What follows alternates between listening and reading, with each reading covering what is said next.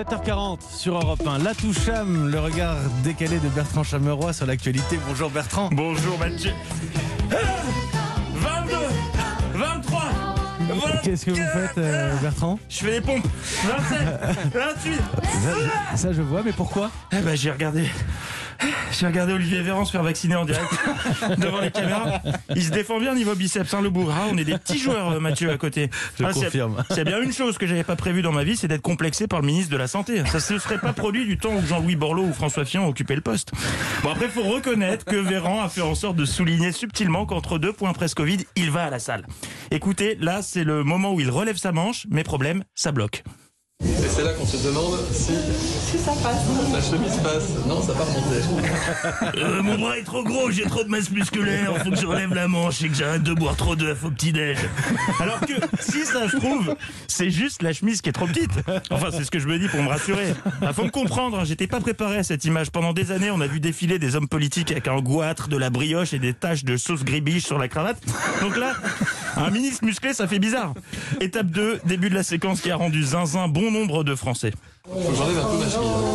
Les un peu, hein, si hein Habituellement, on met un peu d'intimité. Hein Ouais, J'ai peut-être pas fait un strip. euh. Ah bah oui, je vais peut-être pas faire un strip. Non, il a fait pire. Il a fait pire pour les nerfs des Françaises et des Français. Il a laissé place à l'imagination. Tel Kim Basinger dans 9 semaines et demie, caché derrière un paravent, ne laissant dépasser que la main, puis la cravate qu'il venait de dénouer, suivie de la manche gauche de la chemise enlevée avant de ressortir. Il aime le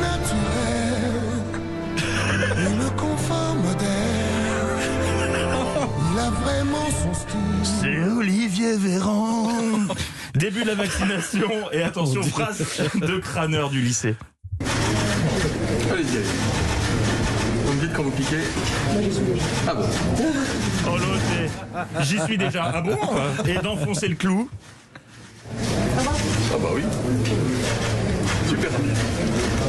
Rien senti. Rien senti, de quoi apporter de l'eau au moulin des complotistes. hein. S'il n'a rien senti, c'est peut-être parce qu'il n'a pas réellement été vacciné. Pourquoi cachait-il son téton gauche? Il n'avait cer- certainement pas envie que le monde découvre son tatouage à l'effigie de Bill Gates.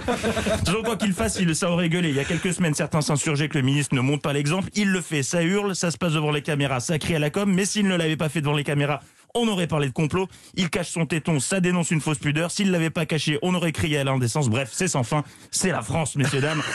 Non, mais je rassure tout le monde, Olivier Véran a bien été vacciné. Il a ensuite témoigné devant les caméras. Écoutez. Ben voilà, ça y est, il capte la 5G. Bah vous verrez, ça rend les points presse beaucoup plus fluides. Non mais vraiment très vite, là, euh, ça en dit long cette séquence sur la détresse sexuelle de- des Françaises et des Français. Hier, le ministre a enlevé une manche de sa chemise. En tout et pour tout, on voyait son bras et un bout de torse et tout le monde était là. Mmh, on voit sa peau, mmh.